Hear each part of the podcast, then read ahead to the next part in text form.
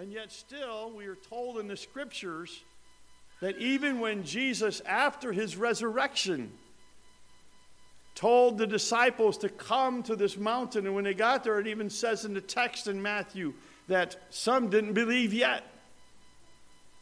They were at that place wondering if this is real. Is this really Jesus? Is this someone whom we followed for three years and, and now we see him and he doesn't look the same? So, discipleship takes time. But this morning, I want to look at the last two parts of what discipleship and what the instructions have to say inside. The first one is, as we've made mention of, measuring our spiritual growth. How do we measure our spiritual growth? How do we come to know? What do we have as a guide? What do we have as a measuring stick, a level, if you will, to see if we've grown or not? When my father was alive and we'd go to visit him in his house, he, he always wanted the grandchildren to stand up against the doorpost and he would take a, a pencil and he'd mark it. He wanted to see if they're growing. Well, Jesus has a measuring stick too. And it's recorded for us in this passage of 1 Corinthians, and I trust you're already there. But we want to look at these four measurements, if you will, four measurements of individuals that the Apostle Paul lists here for us, so that at the end, I trust, at the end, you'll at least be able to see where do you measure up? Where do you fit? Which one of these are you? The passage brings up a very interesting spiritual formula, if you will. It says rate multiplied by time equals distance. Rate multiplied by time equals distance. In, in, chapter 3, verse 1, the Apostle Paul says, I, I would like to really give you spiritual food, but you still need milk. And in fact, we can inject, as we look in chapter 3, verse 1 and 2, that the Apostle Paul was expecting them to be further along than what they are. They had time to grow. I mean, they should have been a little bit more older, not just in age, but in knowledge of who Jesus Christ is and the things of Christ. And so when he, we read this, we come with rate multiplied by time equals distance. Well, what do you mean by that, Pastor Doug? Rate at which you grow in your spiritual life in time determines the distance that you've traveled down the road of discipleship. A newborn Christian can dive into the Word of God and, and is not satisfied with just reading from some simple Bible guide. And I'm not saying that that's bad, but this this is a measurement of rate times time equals distance. And we can have younger Christians who are more, who are more mature, more going toward discipleship, than when we have older Christians who are just satisfied to where they are. And that's not what the Apostle Paul wants. And that's not what Jesus Christ wants. Jesus wants us to grow not just in the knowledge of Him but in the desire to even know him more. Jesus, Paul expresses that in Philippians chapter 2 when he says, That I may know him and the power of his resurrection and the fellowship of his sufferings, yet not yet being conformed to all that I want to be. It is a growth process. So let's take a look at these individuals and see for sure which one of these do we fit ourselves into. Go back to chapter 2 at verse 10.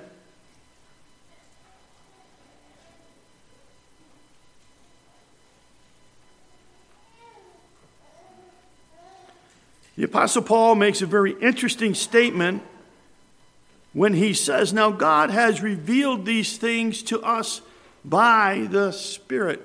You have to stop and ask yourself the question what things? What things have God shown us? The answer to that question is in verse 9 when it says, What no eye has seen, no ear heard, and no human heart has conceived, that God has prepared these things for those who, what everybody? Love Him. Love Him. That's what the Apostle Paul is getting at in 1 Corinthians chapter 2. It's all about how deep is your love for Jesus Christ.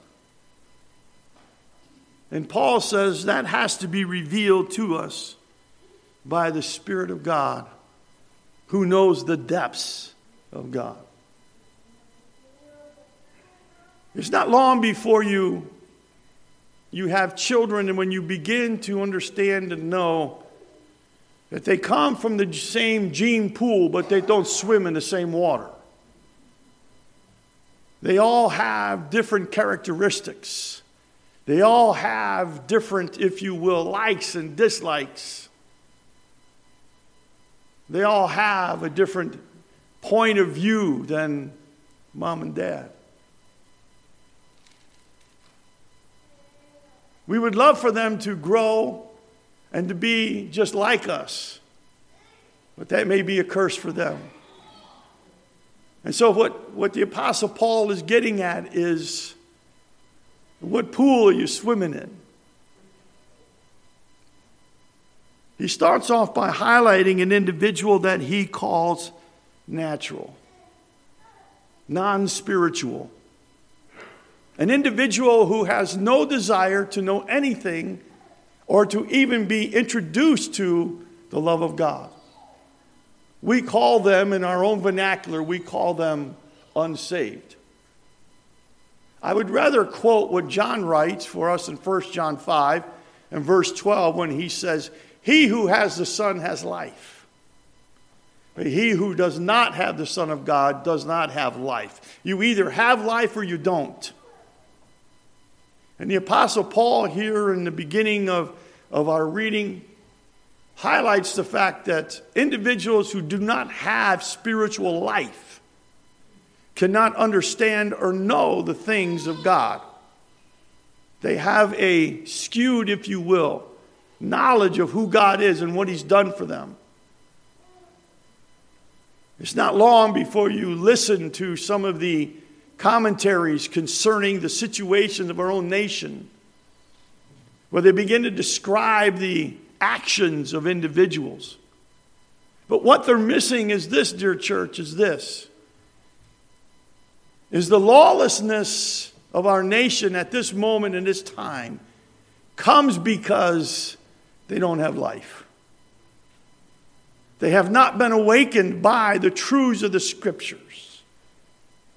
They're running on emotions and on a philosophy of life that runs contrary to the Word of God. And when you try to talk to them about common sense and about who Jesus Christ is, they cannot comprehend it. Why? Because they're a natural man. They have no understanding of what eternal life is, they have no knowledge at all of what Jesus Christ has done for them. They have no understanding of what a life of following God is all about. All they want is to follow their own lusts and hunger. Paul tells it a little bit differently when he says that they don't understand, they can't have the mind of God because they don't have the Spirit of God. The moment an individual comes to believe in the Lord Jesus Christ as his sin bearer, the only one who can pay the price of his sin, we are instantly infused, the scriptures tells us, with the Holy Spirit. And it's the Holy Spirit that works in our conscience.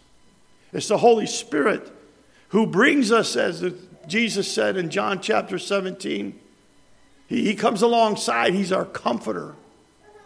And he teaches us things that God wants us to know. Uh, the second individual that Paul lists is he entitles the spiritual man. The spiritual one. The spiritual one is the individual who has trusted Jesus Christ and hungers and thirsts for righteousness. Can I ask you a question this morning?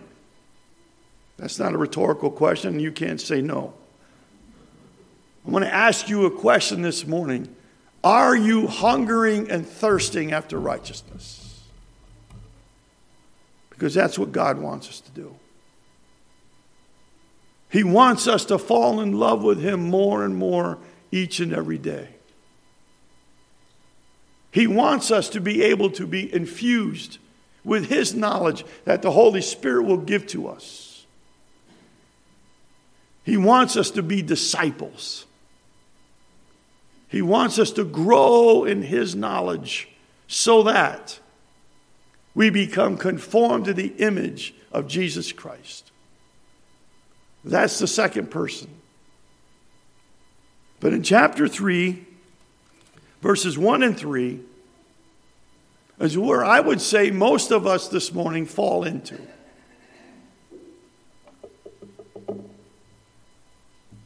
He describes two other individuals. He starts off by saying brothers and sisters. So he's talking to the church to us this morning. And he says this I was not able to speak to you as spiritual people, but as people of the flesh, as babies in Christ. The next two people are listed as those who are carnal. I love chili con carne. Whenever we go out to eat, which hasn't been too often since March 21st, can I get an amen?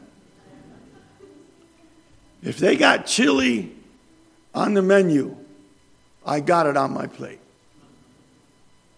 I love chili con carne. I don't like the fire of some of it. But I love chili con carne. What's interesting, chili con carne, whether you know it or not, is a Greek word. It's chili con carne with meat. Carnal means meat, flesh. And when the Apostle Paul says, I need to speak to you as carnal individuals, what he is saying is, your flesh is leading the Spirit instead of the Spirit leading the flesh.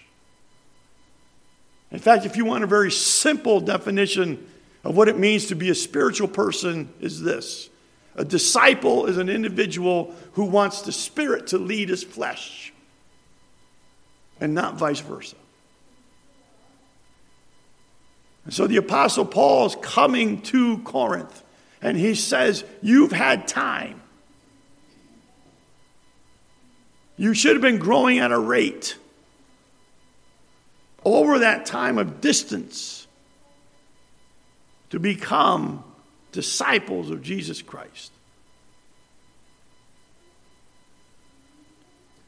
Notice what a carnal person can't have. He can't have the meat of the word. He's not interested in that. Now, don't get me wrong. There's nothing wrong with things of this world as long as they're godly. But when the things of this world interposed upon the things of heaven,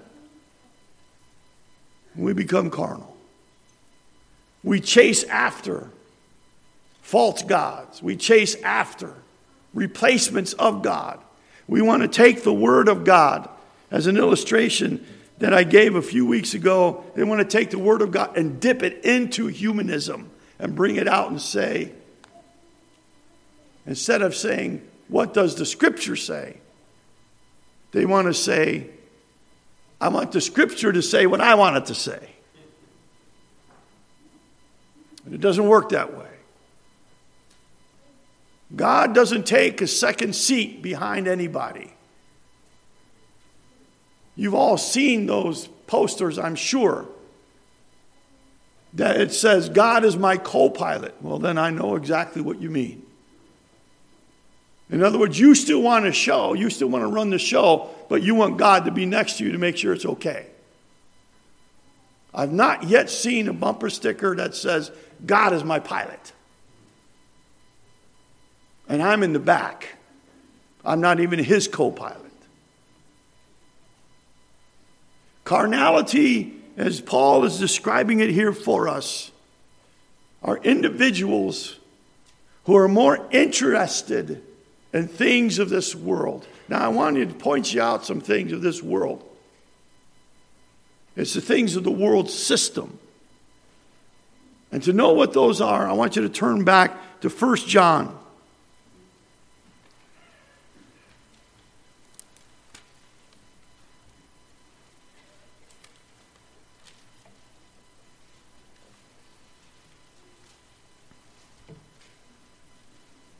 First John chapter 2 and verse 15.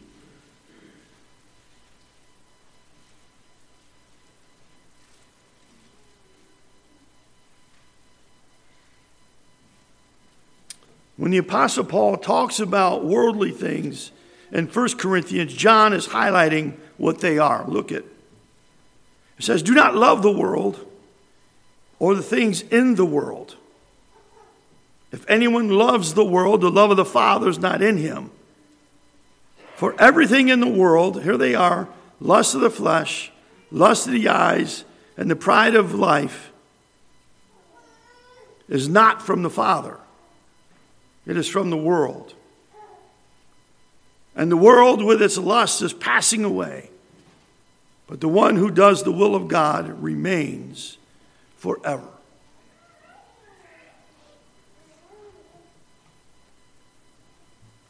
John and the Apostle Paul are speaking of the same thing, though they use different words. They're talking about a world system. The world system has been developed by little jingles.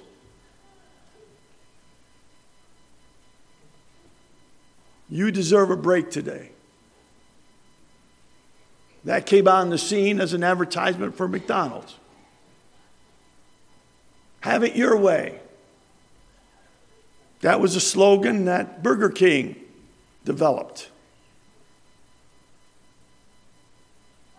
You've come a long way, baby. That's from way back. That's when they made cigarettes just for women. Because they were 101, weren't satisfied with 100, 101 long. Be all that you can be. A slogan of the United States Army the few, the proud. Slogan of the uh, Marines. We've got this idea in our minds that if, if I am not satisfied,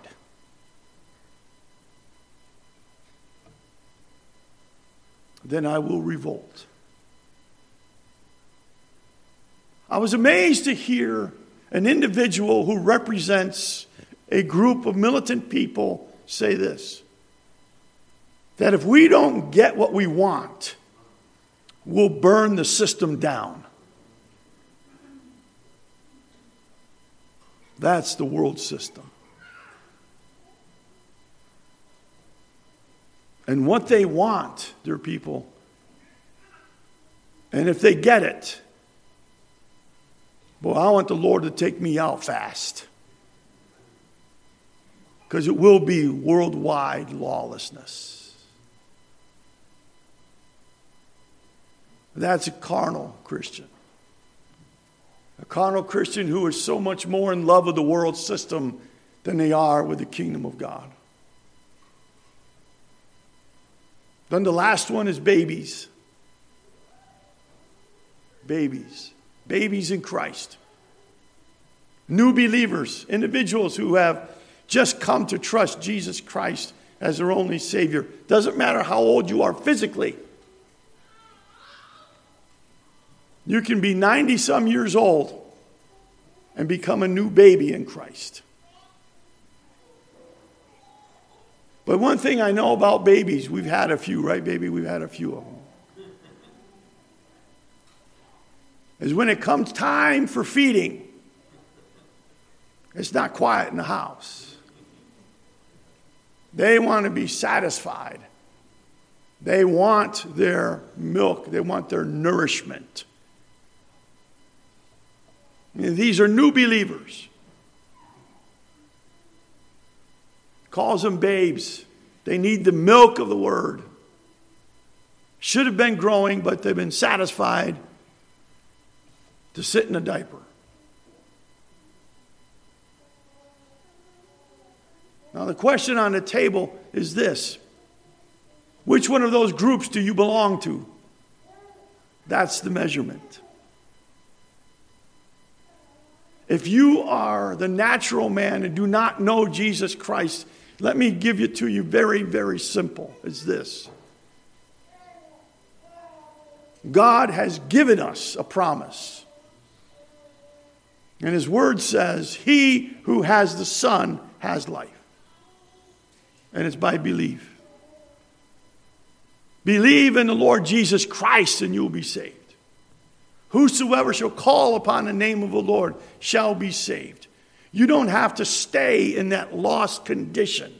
It's a choice you make if you wish to be found. And that's in the gospel of Jesus Christ, which the Apostle Paul tells us the gospel by which we are saved is that Jesus Christ died according to the scriptures, was buried, rose again the third day according to the scriptures, and was seen of many. That's the gospel by which we're saved. And all you have to do is believe and ask Christ to be your Savior. The carnal and the babies,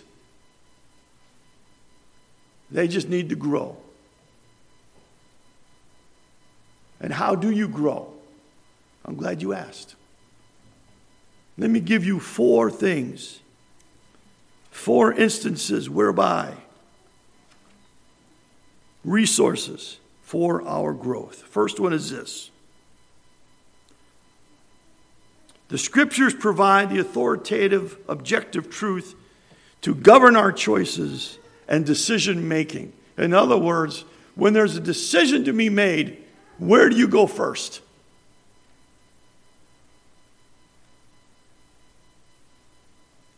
Who do you ask first? Who do you want to hear from first? I trust it would be God. What does God's word have to say? I figure that if Joe Biden can stand in a church and begin to share his stuff, I can say this from here, can I?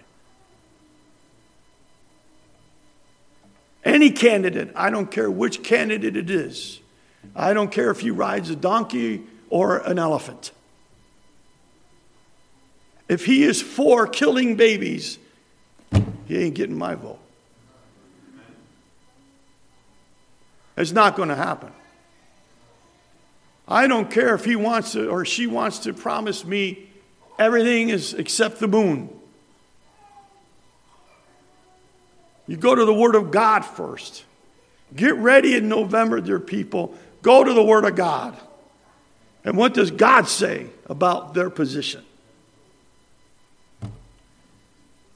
It's authoritative, it's a guiding book of every aspect of life. It's inspired by God, it's His Word. Secondly,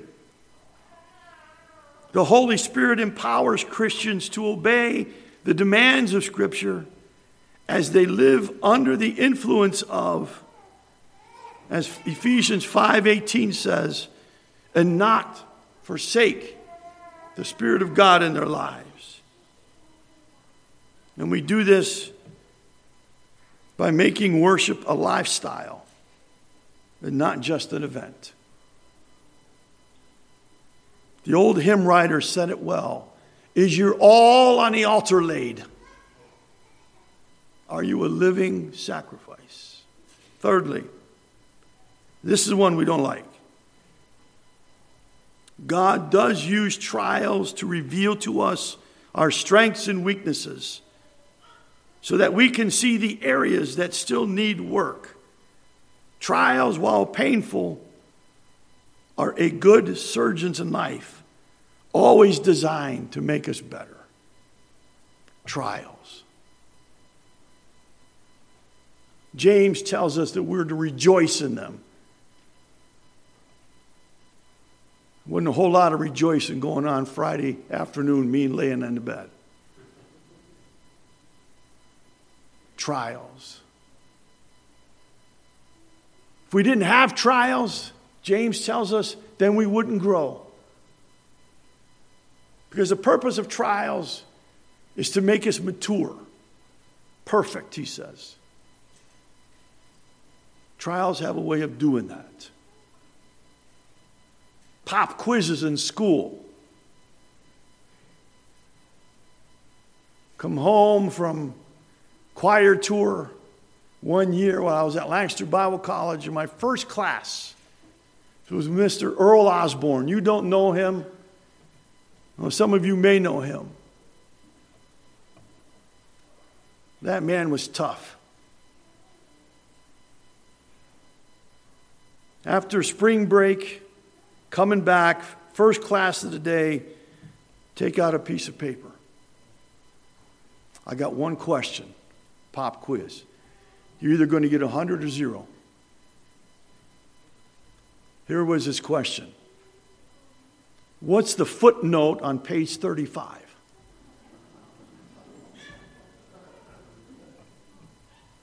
All I heard was crunching of paper. Nobody knew. Trials.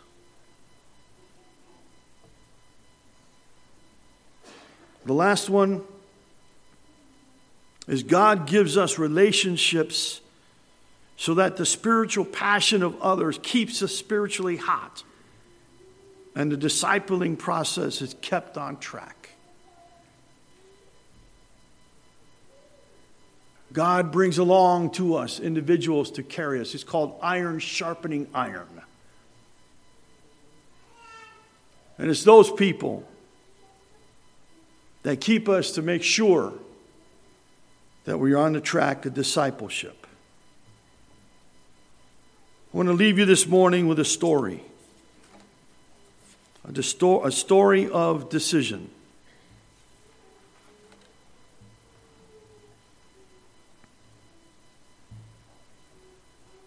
A man once became lost in the desert. His throat was parched, and he knew he wouldn't live much longer if he didn't get some water. Just then, off in the distance, he saw a little old shack. He made his way to it and found a pump inside with a jug of water sitting next to it. He reached for the jug to take a drink, only to find that there was a note on the jug. The pump, it says, the note, the pump will give you all the water you need.